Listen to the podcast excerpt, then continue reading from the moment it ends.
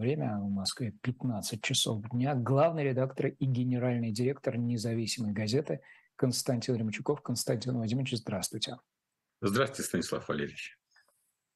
К нашим зрителям обращаюсь. Не забывайте, друзья, подписываться на наш канал, оставляйте свои лайки и комментарии, делитесь этим видео а, со своими друзьями, близкими, знакомыми. Это нам помогает. Чуть позже расскажу о том, что будет на живом гвозде а, в течение этого дня, а также что будет на дилетанте. Также не примену упомянуть о новинках на шоп «Дилетант Медиа». Константин Владимирович, Зеленский говорит, Украина готова к миру. И сегодня приходит э, такая оценка от Грушко, замглавы э, МИДа Российской Федерации. Условия о выводе российских войск для начала переговоров по Украине неприемлемы. И тут же читаю заявление Столтенберга. Украина должна решить, какие условия приемлемы для переговоров, чтобы положить конец войне. То есть движение какое-то началось, и вот Грушков апеллирует к учету ситуации на земле. А вот ситуация на земле в связи с отводом войск из Херсона, она какова? Что такое Херсон? Это размен, маневр, проигрыш Путина. Потому что вы говорили три недели назад о том, что Путин силен как никогда. Можно ли рассматривать Херсон как свидетельство ну, некоего ослабления его тактического или политического, или это что-то иное? Так много слов сказано, за этой неделю, что я даже не помню, чего я тут говорю на ваши вопросы. Но э, для меня, э, ну, чтобы точнее ответить на ваш вопрос, я бы хотел сказать следующее, что мне кажется, вот принципиально новая вещь, которая случилась э, в России, в руководстве России с точки зрения управления э, ситуацией Э, в ходе вот этой э, специальной военной операции, это изменение временных горизонтов э, того, что может считаться протяженность операции и успешность ее. И в соответствии с этим меняются все критерии и оценки. Вот сейчас, насколько я понимаю, общаясь в том числе и с людьми, связанными с военно-промышленным комплексом, которые получили задание там, создавать новое оружие, наращивать производство старого оружия. И планы, как э, э, 1941 году, когда эвакуация предприятий происходила на восток, и там наладили производство, и уже январь 43 года под Сталинградом могли десятки тысяч залпов делать течение часа. Десятки тысяч. Это чуть ли не основной способ был артиллерийской подготовки, когда э, армия Паулюса была накрыта этими э, снарядами. И вот если три зимы, вот так как хозяйственники воспринимают впереди, э, за две зимы наладят производство, третьей зиме пройдет, то если исходить из того, что план протяженности операции такой, то совершенно по-другому восприниматься должно уход из Херсона, э, подход куда-то еще, если это длительное э, кровопролитное противостояние впереди. И с точки зрения ну, как бы правильности организации управленческого процесса, э, это очень важный элемент, потому что он Э, ну, как мне кажется, менее нервирует э, всех, кто является объектом управления. Я помню, в 1987 году я жил в Филадельфии, э, в Пенсильванском университете я был, и я созвонился с Бобби Кларком, он был хоккеист, генеральный менеджер Филадельфия Флайерс. Флайерс. Флайерс, да. А поскольку у нас еще свежи были воспоминания о суперсерии от 15 лет, в тот момент была суперсерия, я помню, как он бил по ноге Харламова, и мне хотелось поговорить, бил ли он специально или нет. Вот, мы созвонились, ген-менеджер, да, встретил, а у меня в то время был друг Юра Цыбанев, футбол-хоккей редактор. И я взял большое интервью э, у этого Бобби Кларка. И вот интересно, мне, э, я никак не мог понять природу ну, как бы психологическая устойчивость. Как команда может сегодня ночью проиграть там в Детройте 2-9, а на следующий день э, перебраться в Баффало и победить 7-1? Вот как? Потому что у нас обычно, когда проигрывают, все, э, посыпалась команда. А он мне говорит, вы знаете, мы разделили чемпионат на 10 отрезков по 8 матчей. Ну, 82 игры, там, значит, в какие-то отрезки по одному добавляли смотрим, с кем и где играем на своем или на чужом поле, и планируем, что, скажем, на вот этом отрезке 8 матчей вы должны набрать 7 очков. И тогда вы получаете премиальный. А на этом отрезке вы должны, поскольку дома, команда послабее, вы должны набрать 10 очков. Там. И так мы планируем сезон, чтобы выйти в этот плей-офф. И он говорит, если ты получаешь премию за то, что ты на отрезке 8 матчей должен набрать 7 очков, то ты можешь подряд проиграть, условно говоря, 2-9, 2-10, 2-15, а потом на 5 других игр э, собраться, выиграть и даже превзойти этот план и получить премию. А наши платили за конкретную победу, в то время, я точно знаю, 70-е, 80-е годы, и конкретные бонусы, гол забил, получи за конкретную игру. Ты получил премию, и отдыхаешь следующие еще три игры, куришь бамбук, поскольку ты удовлетворен. Вот мне кажется, вот такой подход сейчас, вот то, что произошло изменение, конечно, это больше никакая не блиц-операция, конечно, это длительное противостояние, конечно, с этой точки зрения, вот я вам и раньше говорил, что мой анализ, как долго это продлится, да, и сейчас, когда я за прошедшую неделю вот выяснил, что все склонны к мысли про три зимы, еще тогда, когда они выйдут на максимальную мощность, уже переналадят производство всего, что должно лететь, стрелять и, и падать, то я и по-другому смотрю на все эти сейчас телодвижения. Поэтому сегодня у меня нет никаких оснований, ну, я внимательно слушаю всех, кто говорит, там, и офис Зеленского, и мы, у нас вообще нет никакой сейчас общей позиции. Да? Позиция на то, что мы должны отвести войска на границу 91 года, которую декларирует украинская сторона, э, для нас неприемлема. Все, что тут еще говорить? Это единственное условие. А, фиксировать нынешние границы, где бы кто ни находился, украинская сторона не будет, потому что общее ощущение э, эйфории, победы, э, помощи Запада и, э, стало быть, перспективы ну, силовым образом все это дело решить. В этих условиях я не думаю, что легко будет. Ну, вот если, если в этой парадигме рассуждать, временной горизонт в три года, он разделяется значительной частью путинских элит, это А, и Б, если этой логикой руководствоваться. Вот эта частная проигранная игра или уступка, да, как угодно это можно назвать, она главному тренеру репутационный ущерб в собственном стане наносит или все в большей или меньшей степени понимают и разделяют эту логику Вы знаете, мне кажется, длительного процесса. Произошло изменение риторики. Вот э, то, что я читаю, э, как бы или смотрю какие-то документы, мне кажется, действительно у нас э, риторика, что мы ведем ну, самые консервативные реакционные э, лексика, э, экзистенциальную войну с Украиной. Мы не имеем права проигрывать. Э, Все чаще и чаще даже в студиях федеральных каналов э, раздаются слова «давайте заменим слово «специальная военная операция» на «войну». Мы слышали уже э, аллюзии насчет того, что мы всегда выигрывали тогда, когда война была народная. Вот. Э, но ведь народная война отличается от специальной военной операции по масштабу, характеру, мотивам, темпам. Не может быть народной специальной военной операции. Специальная военная операция – это что-то скрытое, секретное, стремительное, быстрое. Вот. И то, что сейчас такой вал, а, ну, мы, собственно, предвидели с вами еще весенние-летние месяцы, что к ноябрю это будет а, такой посыл.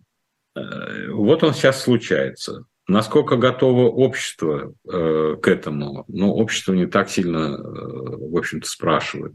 Все политические партии официальные в Думе, они одна ярче другой выступает за ужесточение всех линий, за э, дойти до Киева, демонтировать фашистский режим Зеленского. Это просто легальные думские партии, это их лексика.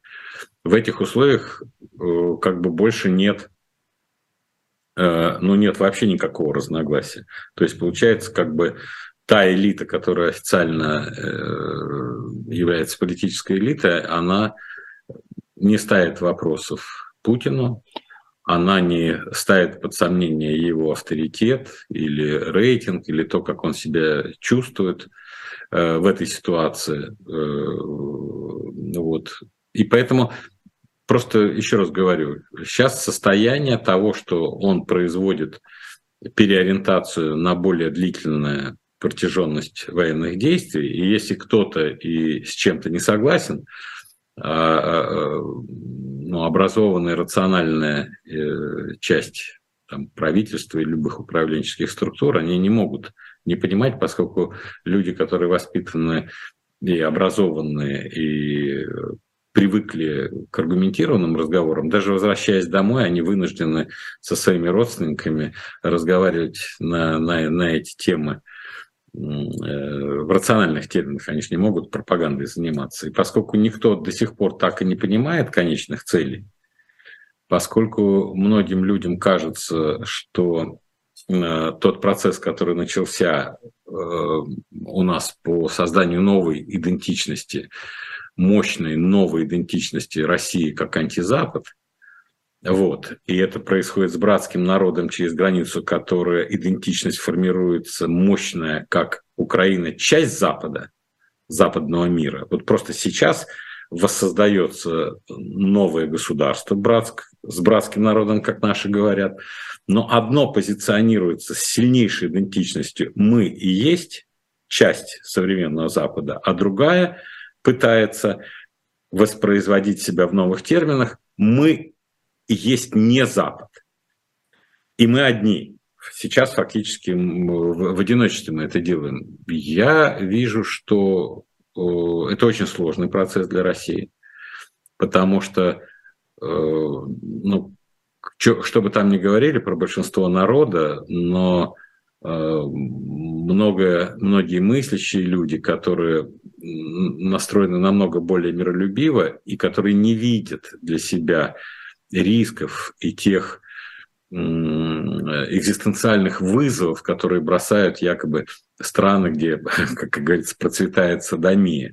Вот эти библейские страшилки, они не действуют на, на многих людей, да, а они все-таки определяют э, как бы в долгосрочном плане общественное сознание и общественное восприятие того, что происходит. Поэтому я думаю, что сейчас э, такая пробуксовка происходит, ну, реорганизация э, промышленно-управленческое, военно-строительное – это одно дело, а вот общественное сознание, э, мне кажется, поскольку выразителем его все-таки являются люди, у кого профессия выражать элементы общественного сознания. Еще Ленин говорит, что рабочий класс не в состоянии вырабатывать свои идеологии, поскольку он занят на производстве. Идеологию привносят в рабочий класс. То же самое можно говорить и о массах. Эту идеологию привносят. И вот привносимая идеология, как вот такая экзистенциальная борьба, но она может э, быть э, каким-то спаивающим элементом на какое-то время. Но длительно не может, поскольку, мне кажется, все-таки в русском народе нету кровожадного э, желания смерти э, любому, кто не такой, как ты. Собственно, в этом и есть наша ну, как бы специфика России. Она принимает многих людей всю жизнь, всю свою историю, многих верований, многих этносов, многих цветов кожи, традиций. И ну, иногда бывают какие-то эксцессы на национальной почве, но это такая редкость, это абсолютно не присуще. Это мы не ходим э, с воинственно по улицам с мечами, там, с желанием немедленно перерезать или перебить все, кто не такие, как мы. И как эксплуатировать это, вот такой глубинный пласт гуманистической природы российского общества э, в то, что мы должны быть не такие, как они, потому что они там приветствуют эту садомию где-то, это ужасно смешно, то, что вытащили это слово, оно как, как как э, пародия какая-то на какие-то э, процессы, когда абсолютизация какого-то отдельного греха э, распространяется на все народы, на все страны, на всех мужчин и женщин в равной степени, и вот они олицетворение вот этого зла. В общем, апелляция к низкому качеству мышления, как мне кажется. Абсолютно не. Тут, понимаете, а, абсолютизация одного греха а некоторым образом оттеняет другой грех, который э, в заповеди э, вынесен под номером 6. А вот э, вы говорите, удовлетворенная потребность и неудовлетворенная потребность в понимании да, целей. Неопределенность целей порождает неопределенность критериев результата, то есть что будет сочтено в качестве победы, да, достижения этого результата. Соответственно, вот существовать э, в состоянии длительной неопределенности того, к чему мы идем, и э, как, как результат в состоянии не, неопределенно долгого движения к этой цели. Общество вот в этом временном горизонте три зимы, больше – оно э, готово, оно не испытывает разве усталости на этот счет, оно разве не демонстрирует свою фи, у него не осталось э, ресурса для того, чтобы это фи каким-то образом проявить. Больше никакого. Вы знаете, Станислав Валерьевич, я хочу сказать, что я лично не сильно э, но делаю упор как бы на массовый такой запрос на ясность. Он всегда желателен, но если смотреть историю последних э, ста лет в нашей стране, то предельно абстрактная цель, там, ну, построение коммунизма в СССР, построение бесклассового общества, э, как бы э, долго была официальным лозунгом на знаменах и транспарантах, и при этом власть не особо испытывала э, давление общества по теме «проясните, пожалуйста, когда все-таки будет коммунизм», э, вот, опираясь на репрессии. Э, сталинское, ленинско-сталинское, да и вообще советский тип э, управления, он все-таки базировался на репрессиях. КПСС, вертикальный шампур, пронизывал все номенклатура так называемая. Это все должностные лица, которые э, назначались, хоть директор магазина, хоть замторга, даже если ты не член партии, это номенклатура райкома э, КПСС утверждалась, и если у тебя были претензии к тебе по партийной линии, ты э, снимался со своей хозяйской должности. И второй шампур – это ГПУ, ВЧК, КГБ.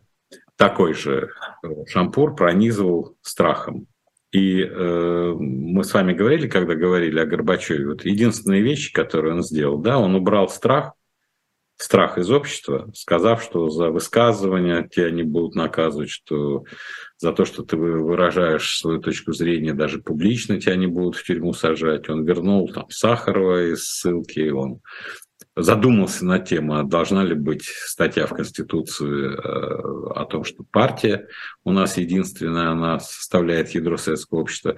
И этот Советский Союз мощный, с ракетами, с теми же ядерными боеголовками, подводными лодками, аппаратом э, ЧК, он весь разлетелся в секунду так. То же самое будет здесь. То же самое будет здесь. Как только появится в элите, пока незаметный, пока идущий в ногу. Человек, который сочтет на этическом уровне вот внутреннего представления в разговоре с женой ночью в постели. Слушай, Рая, слушай, Клава, ну как же так? Они ему дали 7 лет за то, что он просто сказал что-то. Ну это же, как же так жить-то можно? Да, а потом а приходит на работу такой весь аккуратный, послушный, и его делают э, первым лицом. И вот это первое лицо, говорит, а не надо, наверное, 7 лет давать тому, кто сказал. И все, и вся система это рушится. Поэтому народные массы, с моей точки зрения, не составляют при наличии репрессивного аппарата э, достаточного уровня давления на власть, чтобы она определялась с целями. И мы видим вот этот демагогический посыл. Я же, ну, условно говоря, э, я каждый день слышу от разных людей, которым нравится этот конфликт, да, лозунг э, «вперед», «вперед», еще больше, еще недовольство, причем критика, когда идет справа, там именно вперед. И почти я не слышу, почти не слышу лозунга «за мной». Ну, чтобы ты выходил из окопа, наган вверх и за мной. Вот этих за мной нет. Они все сидят в Москве, они сидят в студиях и кричат вперед. И вот этот народ идет вперед, но через какое-то время это, ну, такой не, не быстрый э, процесс. Ну, будут смотреть, слушай, а вот эти, которые кричат вперед, почему они не кричат за мной, почему они отсиживаются здесь, почему они не хотят рисковать ничем. Вот. Поэтому я-то, знаете, я с грустью думаю о том, до какой степени глубинные последствия для жизни нашего общества все эти процессы оказывают на годы, если не десятилетия вперед. Вот этот раскол, который происходит, вот эта типология дискурса, когда ты прав просто потому, что на твоей стороне сила, вдруг опять возобновляется, и э, если ты не соглашаешься, то тебя публично унижают, там выкидывают из этих студий, вон отсюда.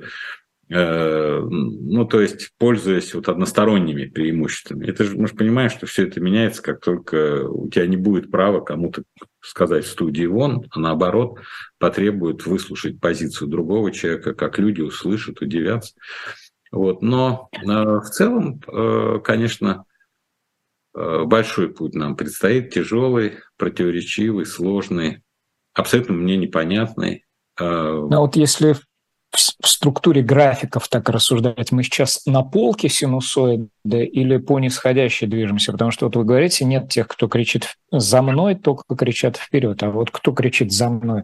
Пригожин. Вы говорите, что официальные партии ну, в большей или меньшей степени принимают да, на уровне своей официальной риторики. Они вперед. А структуры, а структуры Пригожина, они стали такой полуофициальной партией. Ну, как это представляется? И, собственно говоря, работают э, э и льют э, воду на ту самую мельницу страха, о котором вы упомянули. То есть атмосфера страх, как не пошло звучит вот это словосочетание, хотя оно трагично звучит при, при всем при том, она только усугубляется. Или это такое недалекое впечатление? Мое, Нет, я думаю, что Пригожин был востребован ну, сначала потому, что насколько я понял, э, основные потери мы все-таки э, потерпели вот в самые первые там, неделю или полторы начала спецоперации, когда абсолютно не были готовы к уровню сопротивления украинских войск, абсолютно. И потеряли много офицеров, много кадровых военных,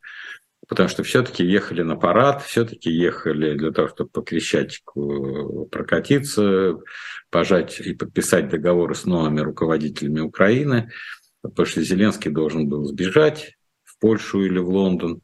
Вот, новые военного типа люди взяли власть, подписали с Россией все договора, и вот эти войска, которые выдвигались, они действительно носили парадный характер. Вот тогда много потерь было. Поскольку с офицерами сложно, а офицер – это ключевая единица армии, поскольку если есть офицеры, то умножай Э, на количество солдат э, и других военнослужащих, которые он в состоянии организовать вокруг себя. Вот. Э, начали смотреть, где они есть. Вот подвернулся Пригожин со своей функцией, и поскольку он, судя по всему, пользуется доверием и Владимира Путина, и всех, и имел опыт в Сирии, и имел опыт в том числе и конфронтации с Министерством обороны, поскольку там мне рассказывали самые высокостоящие люди о том, что он по Сирии мог поспешить и доложить Путину, что вот они взяли, например, какой-то город. Да, на самом деле за этим были э, Министерство обороны. Но просто доступ и быстрое сообщение, оно раздражало тех, кто на самом деле брал этот город. Ну, то есть там конфликты с 15, 16, 17 года есть, но и независимость у него была.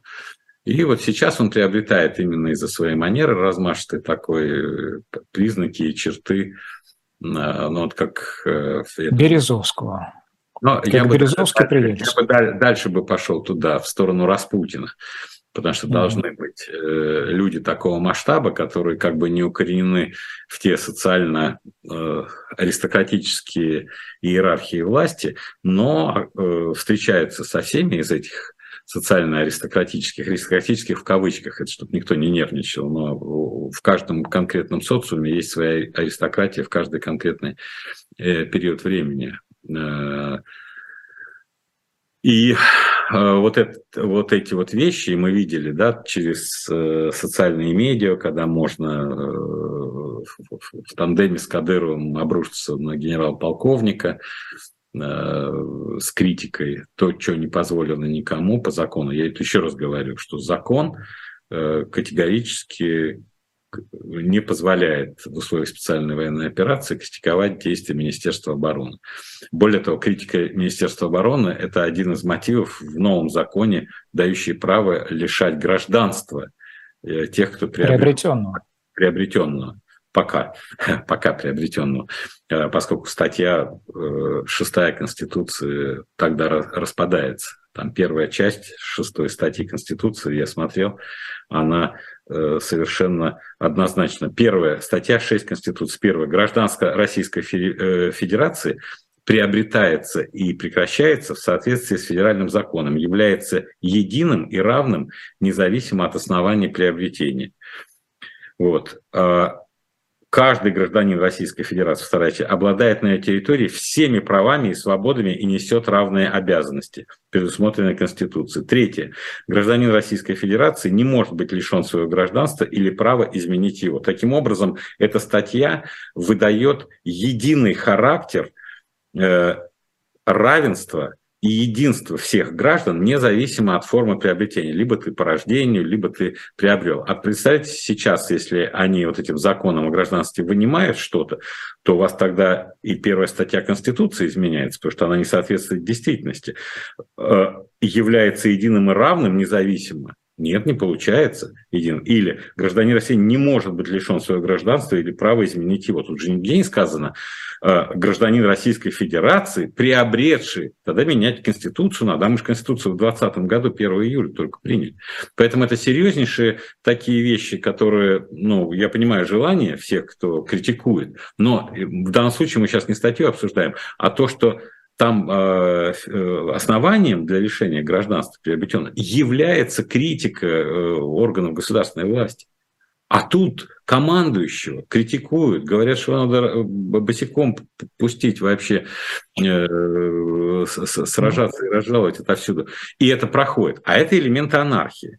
Вот почему мне Распутин ближе, потому что тут начинается уже нарушение вот этих э, принципов э, игры, назовем это так, властной. Уже появляются люди, которых используют э, другие силы, которые связаны э, с теми, кто конкурирует с Министерством обороны, а конкурируют с Министерством обороны, естественно, не на поле боя, а конкурируют э, в докладах президенту, в доступе к президенту, в интерпретации того, что происходит на поле боя, кто виноват. И Министерство обороны сейчас фактически не имеет э, публичной общественной поддержки широкой, такой, как э, его критики которые абсолютно неуязвимы, и Министерство обороны не может написать. Вернее, нам говорили, что, по-моему, начальник э, Генштаба писал, э, какая-то была информация, якобы он писал какую-то жалобу прокурорам, с тем, чтобы они разобрались, но э, никакого следствия... Видите, все звери равны, но некоторые звери, звери оказываются равнее. А вот вы упомянули о законодательстве, да? Тут же ведь еще одна инициатива подоспела,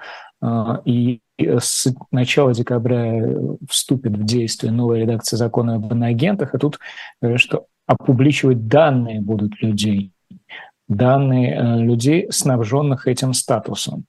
Это с точки зрения Конституции тут нет а, никакого это, такого сегрегационного. Ну, там же у нас есть право на частную жизнь и все. То есть это говорит о том, что вот человек, который приобрел этот статус иноагент, он перестает быть человеком. Ну, как бы это, это расчеловечивание. Он, знаете, как э, декларация прав э, гражданина и человека. э, декларация. Вот ты перестаешь быть сначала гражданином, а потом ты и перестаешь быть человеком. Ты просто некое существо, э, враждебное э, Российской Федерации. На тебя не распространяются законы, которые для хороших людей писаны. Для хорошего человека и для хорошего гражданина. Вот я понимаю, это легко сейчас объяснить будет. Не все равны, как выходит. И книжка есть такая на шоп «Дилетант Медиа». Я порекомендую всем нашим зрителям непременно сейчас же, после завершения этого или какого-либо иного эфира на «Живом гвозде» зайти shop.diletant.media. Книга Изабель Уилкерсон, которая называется «Касты. Истоки неравенства в 21 веке». Это книга, которую написал лауреат Пулицеровской премии и в которой проводится исследование истоков кастового общества в современном мире. Вывод, который там делается, он нетривиален. В 20 веке людей продолжают делить на высших и низших. Кажется, ну что нетривиального, да? А на самом деле, вот почитайте и узнайте а, обо всем чуть более подробно. Наверное, я к экономике перейду. Не рыночной объявлена наша экономика а, американцами злокозненными, хотя, собственно, Китай тоже не рыночный с точки зрения а, американцев. Вот это политическое заявление, и на что оно было ориентировано, на ваш взгляд? Зачем? То есть, ну, что меняется от этого, собственно? Нет, мне кажется, это не политическое заявление, не, ну, как любое заявление в каком-то смысле э, политическое, там, я не люблю лысых. Можно сказать, что это просто вкусовщина, а можно сказать, что это политическое заявление, если ты, э, если кто-то подумает, что ты имеешь кого-нибудь в виду конкретно. Вот, поэтому, э, но это экономическое заявление. Экономическое заявление в рамках борьбы Соединенных Штатов Америки с экономикой Российской Федерации, с э, усилением давления. И оно имеет отношение э, к механизму международной торговли, который предполагает систему антидемпинговых и компенсационных пошлин, которые взимаются со стран, э, занимающихся государственным протекционизмом продукции тех или иных компаний. Условно говоря, если вы продаете мне кружку свою, э, а я в ответ вам свою кружку продаю, и у нас рыночное ценообразование основано на издержках, да, вот мы кружками меняемся, то у нас происходит обмен, основанный Э, на цене, а цена обусловлена издержками. Очевидно, моя кружка подороже, она у меня факт. Очевидно. Очевидно. Вот. Я закладываю все издержки сюда, обжига, рисунок мне делал отдельный хороший художник. Да, все это показываю, если у нас возникнут вопросы, и формирую цену на кружку. Сейчас вот это признание, что у нас не рыночный характер, причем как ни странно, в, это, вот в течение одних суток я был модератором на одной экономической конференции, там Россия на перепутье, и там выступали разные люди, э, и они называли 70% э, российской экономики так или иначе связанные с государством. И буквально прошло несколько часов, и американцы выдают ту же самую цифру. 70% э, государства в нашей экономике. 70%.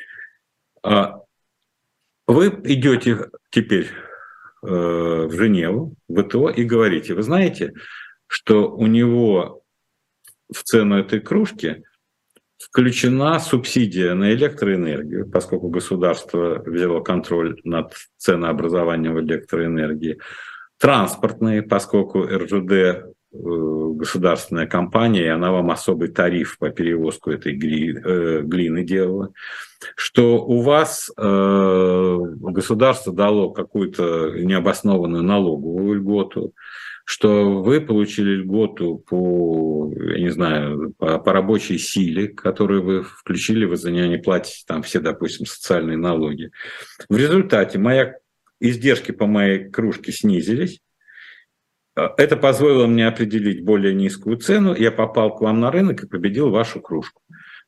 И вот теперь по всему кругу продукции из России любой, кто будет проигрывать э, конкурентную борьбу, они на основе того, что мы перестали быть э, страной с рыночной экономики, э, будут иметь право на э, расследование антидепинговые, будет создаваться э, группа из арбитражных юристов э, в Женеве, есть такой институт, они будут запрашивать, это долгий процесс, от имени заявителя.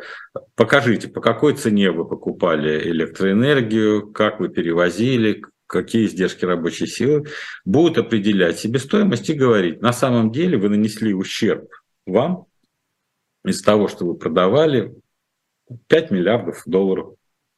Через 3 или 4 года будет постановление, что вы должны заплатить этот штраф. У нас чаще всего металлурги попадают под это, поскольку как только проиграет какой-нибудь э, металлург там в Америке или в Европе, он начинает сразу или корейцев, или бразильцев, или русских сразу судить в Женеве по вот этим антидемпинговым преследованиям. А сейчас, после того, как мы утратили, это затрудняет э, ну, конкурентную э, борьбу российским товарам и услугам за границей, поскольку раз американцы официально признали, что наша экономика не носит рыночный характер, а государственный, значит, ее нельзя судить по рыночным законам. И все это будет регулироваться, ну, как бы специальными двусторонними, скорее, соглашениями, в которых кто-то должен будет дать гарантии, что э, он не будет с нами там судиться, а мы не будем цену делать ниже и так далее. То есть это серьезное затруднение Э, воспроизводства на, на многие годы, на многие годы вперед. В этом смысле, наверное, сложно не согласиться с Грефом, который говорит, что картина нашей экономики уже сейчас красочная и увлекательна, а принимая во внимание все то, о чем вы говорите, будет еще и туманно. Хотя вот смотрите, э, с 1 декабря же мы входим в этот мир эмбарго, а он, э, этот уходящий год завершается для российской экономики не так катастрофично, как многие о том говорили еще весной или даже э, в середине лета. Я тут на днях слушал программу с Натальей Зубаревич на «Живом гвозде». Она говорит, что в принципе по показателям сугубо цифровым все в большей или меньшей степени достойно. А то, что будет э, в 23 году, уже не покажется. Это наступает тот самый красочный, увлекательный мир, Слушай, все ну, ближе и ближе. Ресурсы, пока ресурсы э, есть, э, удается сдерживать, да, там курс доллара, говорят. Я был там в банке по какой-то операции, спрашиваю менеджера, скажите, пожалуйста, а если я сейчас вот захочу купить, там же постановление ЦБ разрешает из тех долларов, которые вам продают граждане, покупать себе. Они говорят, да, разрешают, я могу узнать, есть ли у нас и нет. Я говорю, а какой курс будет? Он говорит, ну, на свой внутренний э, какой-то ресурс заходит и говорит, ну, 78. Если вот сейчас доллары будут, вы сможете купить их по 78. Я говорю, а продать? Ну, 60 там и, и 23. То есть я могу продать за 60 долларов, если мне нужны рубли, да, если у меня избыточные рубли, я захочу купить. Но вот этот курс 78, он же нигде не фигурирует, что рубль упал до 78, да, это остается внутренним делом тех людей, которые вдруг захотят свои рубли, на эти рубли, если есть валюта, э, купить в установленном законном порядке. Поэтому можно говорить о том, что, смотрите, курс стабилен, но я исхожу из того, что доллар нужен не человеку, чтобы он на нем сидел, да, а с точки зрения делового э, оборота. Мне нужен доллар, чтобы я поехал в Турцию и на доллар, предположим, что-то купил там. Или доллар там, кому он нужен. Э, потому что может кто-то не, не принимать наши рубли, а на мне нужно по импорту завести и расплатиться и так далее. Вот, поэтому с этой точки зрения стабильность это такая вещь. Не, ну вообще хвастаться и сравнивать себя э, с другими, что вот у нас могло быть и хуже, но лучше, можно, конечно, но давайте тоже будем на все ждать. Я вот смотрел на Евроньюз дискуссию э, разных политиков в студии по поводу э, изменения цен. И вот что меня поразило, инфляция, инфляция э, по энергии. Э, Бельгия 67% рост, Energy Price Inflation, Литва 43%, Греция 40%. Следующую таблицу они дают Housing Prices Inflation, то есть э, инфляция э, жилья. Чехия 24,7, Голландия 19,5, Ирландия плюс 15 процентов. И начиналось это с таблички bread price inflation, да, то есть рост цен на хлеб. Бельгия 13,7, Венгрия 66,7, Греция 22,8.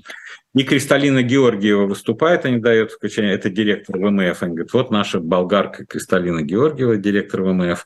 И она вот говорит то, о чем я с вами пару недель назад говорил. Она говорит, вы знаете, эту зиму мы переживем 20 Второй, я с тревогой думаю о зиме 23 года, ну, 23-24. Вот это, говорит, сейчас я пока даже не понимаю, как мы будем бороться с этой инфляцией. Ну, голландцы, как всегда, там один представитель говорит, нужно людям говорить правду, нужно готовить их к тому, что если вы печатаете деньги, то у вас обязательно будет инфляция. А когда мы печатали деньги, чтобы бороться с ковидом, мы об этом не говорили. Всем казалось, что это какое-то чудо, все эти пакеты помощи. Вот сейчас эти пакеты помощи трансформировались в эти феноменальные Э, цены. Поэтому на Западе свои проблемы, у нас будут свои проблемы. И мы вступаем ну, в новый мир. Мы же говорили с вами, новая реальность, новая нормальность. Но об этих проблемах, Константин Владимирович, возможно, мы и не узнаем, потому что в России засекретили еще один экономический да. показатель – это данные об энергопотреблении. Э, то есть вот вы приводите выкладки по цифрам в Европе, там в разных государствах, а у нас, возможно, даже косвенного свидетельства свидетельства такого о состоянии российской экономики публичного не будет. Да, брат, Я... Правда. Ну и народный. Я еще одну э, тему хотел бы поднять. Я не знаю, э, как вы сочтете нужным, так и откомментируете. В принципе, ничего удивительного нет. Ну вот, читаю. Владимирский суд ограничил доступ к сайтам изданий RTVI. Дальше. В Башкирии э, в театре снята постановка по роману Гюзель Яхиной про э, самаркандский эшелон. Да? Э, фильм «Голод», который сняли наши коллеги Александр Архангельский и Максим Курников, лишен кинопрокатной аккредитации.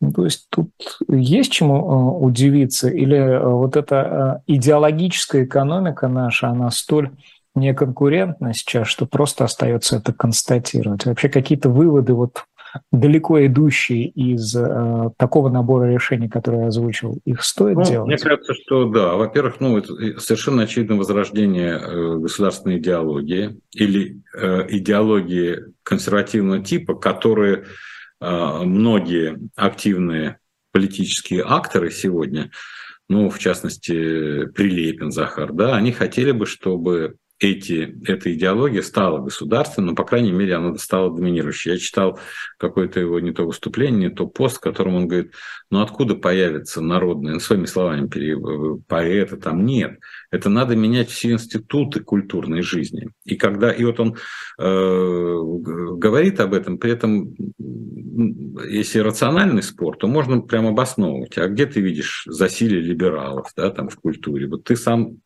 ведешь программу на телевидении, и Никита Михалков ведет программу на телевидении, и все публичные шоу, и они все выдержаны э, в этом стиле. А если взять помощника президента по культуре, Мединский тоже представитель вполне себе консервативного, да и министр культуры у нас вполне себе консервативного православного типа женщина. И получается, если ты посмотришь, вот советник президента, вот министр культуры, вот руководители театров, вот руководители студий, вот авторы всех программ, и все-все все это консервативно, а иногда и реакционная идеология. А им хочется еще больше, чтобы все институции взять. И, и, и они в массы как бы говорят, но по-прежнему засилие э, либералов. Вот их надо убирать. Вот сейчас, э, поскольку все-таки э, ситуация в Украине вызывает э, потребность во все большем, ну, как бы времени руководства, то ему мне кажется, не до вот этих вещей, связанных с идеологией. И опытные люди, трезвые, которые не бухают, а думают о будущем, если они, например, исходят из того, что э, в той или иной форме режим продлится очень долго. Э, помните, мы с вами говорили года полтора или два назад, я был э, на встрече с послами, и какая-то группа послов с энтузиазмом, сейчас многие из них уже уехали, мне говорили, Константин Вадимович, но как же это можно вести себя так? Это все равно, что вот как 89-й год в Советском Союзе. Ну, через два года все разлетится. Но я выслушал все эти Константин Вадимович, да, и сказал, а что если это не 89-й год, а 19-й? 19 или 8, или 18 имея в виду ну, 1918-19, и вам надо ждать будет 1991 распада СССР, как вам кажется, что все пойдет по-другому. Мы же не знаем. И сейчас многие люди, которые, еще раз говорю, которые трезвые, консервативные, реакционные, которые понимают, что сейчас в этих условиях, когда очень тяжело складывается специальная военная операция, когда Путин, э, ну, из-за того, что он по своей стилистике Э, с самого начала говорил, я принял решение. Ну, то есть это в каком-то смысле хорошо, что ни на кого ты не перекладываешь, я принял решение, значит, я оценил, я не могу медлить. Если мы, как в 1941 году, э, несмотря на все полученные данные, не будем ничего делать, то чтобы у нас опять не повторилась трагедия 1941 года. Вот это я, я, я, а потом получилось, что все пошло не так, и вроде бы он, конечно, он сосредоточен на этом. А эти люди думают, господи, ну даже если Путина не будет, если мы возьмем Пригожин, Кадыров, э, Прилепин, если мы возьмем эту власть и будем долго и успешно э, рассказывать, что Россия это антизапад, что мы превратим это э, в сборище консервативных людей с нетерпимостью к инакомыслию, то есть вернем в Конституцию все те статьи, которые были отменены после распада Советского Союза. Но еще продержимся, и каждый уже думает, тоже ж не мальчики, поди. Но лет на 30, на 40 хватит а там что думать? То есть вот такой подход, э, когда за свой собственный идеал, даже если он может быть ошибочный, люди готовы идти на нарушение принципов Конституции, идеалов Конституции. То есть, как всегда, вот эти леваки – это угроза э, государственности, потому что они все, все, кто кричат про государственность, все готовы отказаться от каких-то положений Конституции. Я ни от кого не слышал больших призывов отменить Конституцию или те э, требования, кроме как от людей, которые называются государственниками. Но государственник по определению не может основной закон государства, особенно в публичном пространстве, особенно если ты получаешь деньги от государства в той или иной форме, все время э, совершать атаки на него. А это происходит от политической незрелости э, тех, кто должен за этим следить, от того, что, ну, пусть пошумят, но это анархическое, э, пробуждение анархического начала в русском народе, ну, достаточно быстро, мне кажется, может увенчаться успехом. Другое дело, что анархизм, он хорош только для э, ну, смены там, власти, а потом тебе же опять нужно государство. Тебе же опять нужно как-то управлять этим обществом, а ты уже все разрушаешь. Почему я вот в начале нашей передачи сказал, что меня, для меня грустнее всего совершенно очевидная протяженность эпохи э, смут, неопределенности, неправильности развития, непонимания источников роста. Я говорю, на этих конференциях, э, которые я вот посмотрел, послушал э, экономистов, Господи, вернулись в, в конец 80-х годов. Так нам нужен социализм, нам нужен госкапитализм, нам нужен либерализм, все загадываются. Но когда ведущий просит нажать на кнопочку различные сценарии, посмотреть, то каким-то образом две трети участников конференции, включая тех, кто сидит в зале, считают, что абсолютно необходимо менять экономическую модель даже без относительно социального, просто менять. Их хотят менять за 2-3 года. То есть люди, а там участники ну, реального производственного процесса, там не теоретики. Теоретики только повторяют э, зады собственных статей 30-летней давности. А люди, которые э, занимаются бизнесом, понимают, что нынешняя бизнес-модель никуда не годится. А как, если хоть чуть-чуть ума больше в голове, они видят, что государство не в состоянии э, решать все задачи, и тот относительный успех, о котором вы говорите э, в экономике после таких санкций, он обусловлен принципиальным отличием э, нынешней системы от конца Советского Союза. У нас есть частный бизнес. И инициативой, энергией, рисками и гибкостью, и способностью быстро приспосабливаться к новой реальности, частный бизнес показывает, что у нас в магазинах есть, каким образом они это достают, как они это оплачивают, мы даже это не знаем. И нет постановления Политбюро по разгрузке э, кораблей э, в Новороссийске, как при Горбачеве было с доставкой нам стирального порошка или мыла, поскольку это дефицит, и там соли дефицит, и хлеба, и спичек, все может быть дефицит.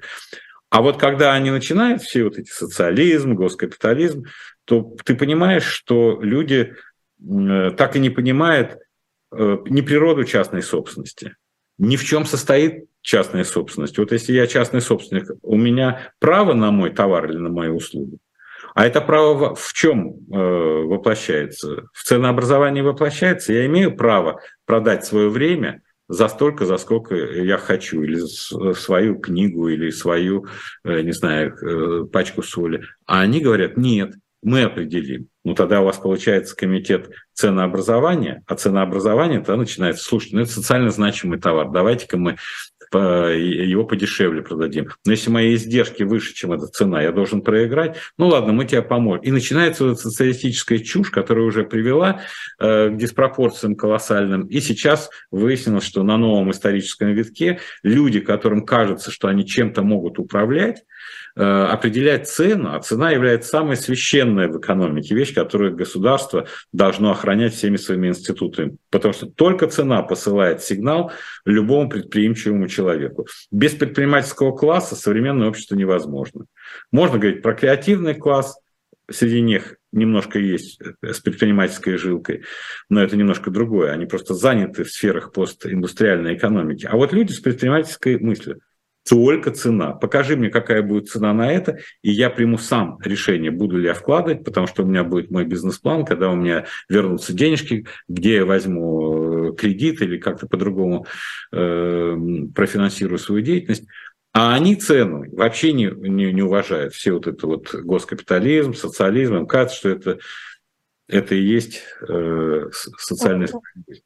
Ну, в этом смысле вот выбор, да, я читаю сегодня новость, в городах России сократили 200 маршрутов общественного транспорта. То есть выбор избавиться от э, машин в силу того, что они поломаны, в силу того, что не можем там комплектующие достать, или э, завести через десятую страну э, с последующей э, ценой одной поездки, там условно в 300 рублей. Что сделает предприниматель? Вот он... Э, он стоит, в принципе, или сегодня он даже так не стоит? То есть ты выбираешь между госкапитализмом, при котором ни черта ничего не работает, и предпринимательством, которое ну, для рядового, для человека вот внизу, да, который сидит там на а, сиденьице этого автобуса и платит свои кровные 300 рублей вместо 25 или там, 50, он каков? Ну, вы видите, что рассуждать об экономике все время норовят люди, которые к экономике имеют опосредованное такое отношение, как потребители чего-то. Вот. А люди, которые занимаются экономикой, бизнесмены, их очень мало слушают проводят какие-то сессии стратегические, но очень мало из того, что они говорят, на самом деле используется. У нас либо чиновники, бюрократы, многие из которых даже не имеют э, бизнес-опыта, определяют будущее, либо политики, которые говорят, как политически это важно. Кстати, на этой конференции, на одной из которых я был, с предисловием Якова Миркина. Сам Миркин порекомендовал книгу, я физически ее не покупал, в электронном виде купил. Называется «Экономика под санкциями». Павла Репинская. Это о том, как Иран живет э, со времен санкций. О, ребята, вот всем советую почитать эту Павлу Репинскую – которая с волей судьбы оказалась э, жительницей Ирана, и которая описывает это как бы изну, изнутри. И все. В плане страшилок или лайфхаков? Нет, это, это похоже на монографию, которая описывает, но поскольку Миркин все-таки известный экономист и профессор, и финансист, то он в предисловии массу э, вещей указал про уровень жизни, там в 2005 году 13,8 тысяч долларов на душу населения, в 2020 13,3 тысячи долларов. Вот прошло 15 лет, у тебя на 500 долларов на душу населения снизилось. Там добыча нефти, как вы обходитесь без свифта, как вы сбываете эту нефть э, Китай, как вы привыкаете жить в условиях постоянных ограничений. То есть вот это вот квази-экономика, квази-существование, но политический режим идеологический, он держит весь этот народ. Только мы видим, что сейчас Э, выходит так, что даже Иран является более предпочтительным, если туда летает, спрашивать, может ли он э, с нами в какой-то производственной кооперации находиться. Но, э, в принципе, я не знаю, ответственный человек перед Россией, перед будущим России, перед детьми России, имеет ли право вести себя так, чтобы в результате проводимой тобой политики ухудшалось э, экономическое положение граждан, чтобы снижался средний уровень э, продолжительности жизни, что у мужчин и у женщин,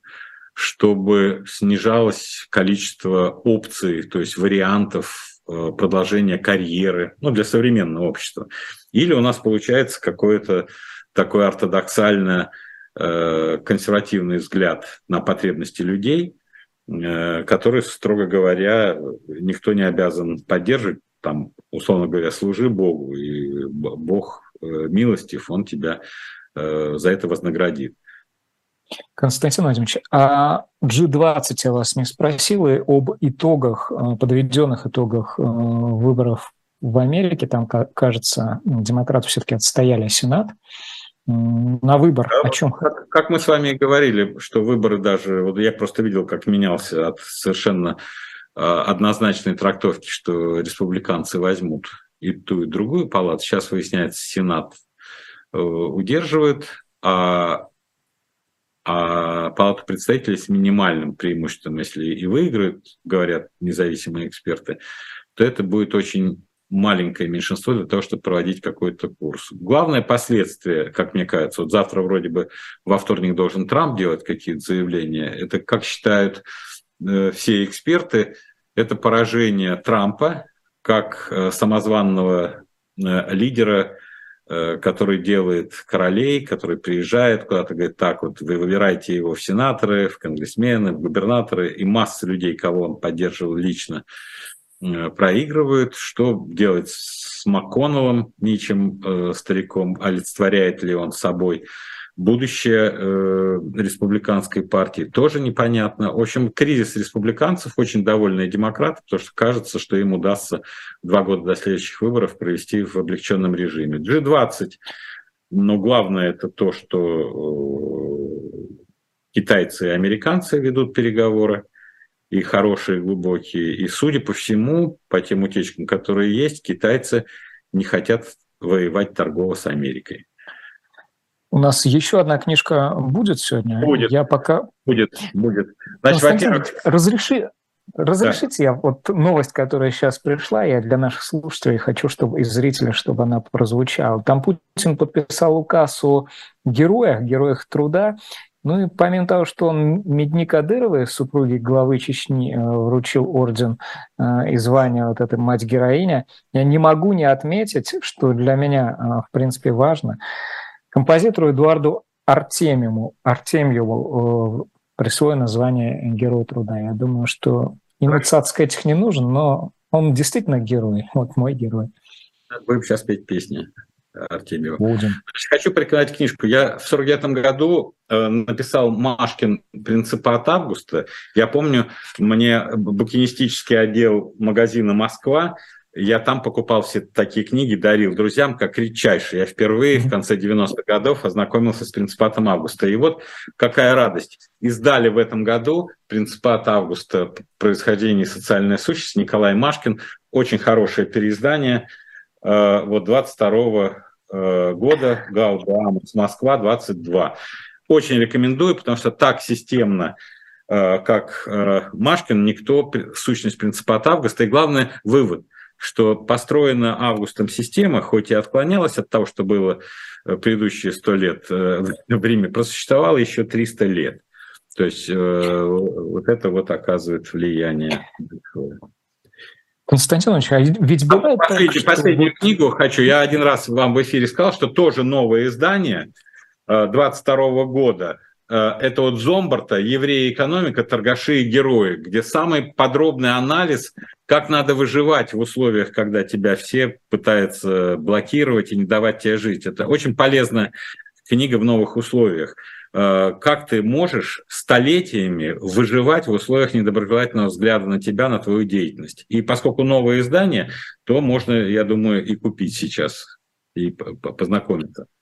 Для да. дальнейшего выживания не, не, без, не, не бесполезно а, посмотреть наши следующие эфиры сразу после нас. «Атака с фланга» в студии журналист, журналистка-феминистка Лиза Лазерсон и политика-журналист Максим Шевченко проведет эфир Никита Василенко. В 17.05 Никита «Вслух и эхо». В 19 особое мнение политолога Кирилла Рогова проведет Ольга Журавлева, а в 20.05 Мовчания. Андрей Мовчан, финансист, основатель группы компаний по управлению инвестициями Movchan's Group. В студии будет Женя Большакова. Ну и на канале «Дилетант» в 18.05 «Тираны». Тема Эрнан Кортес, ведущий в студии Айдар Ахмадиев – и Сергей Бунтман.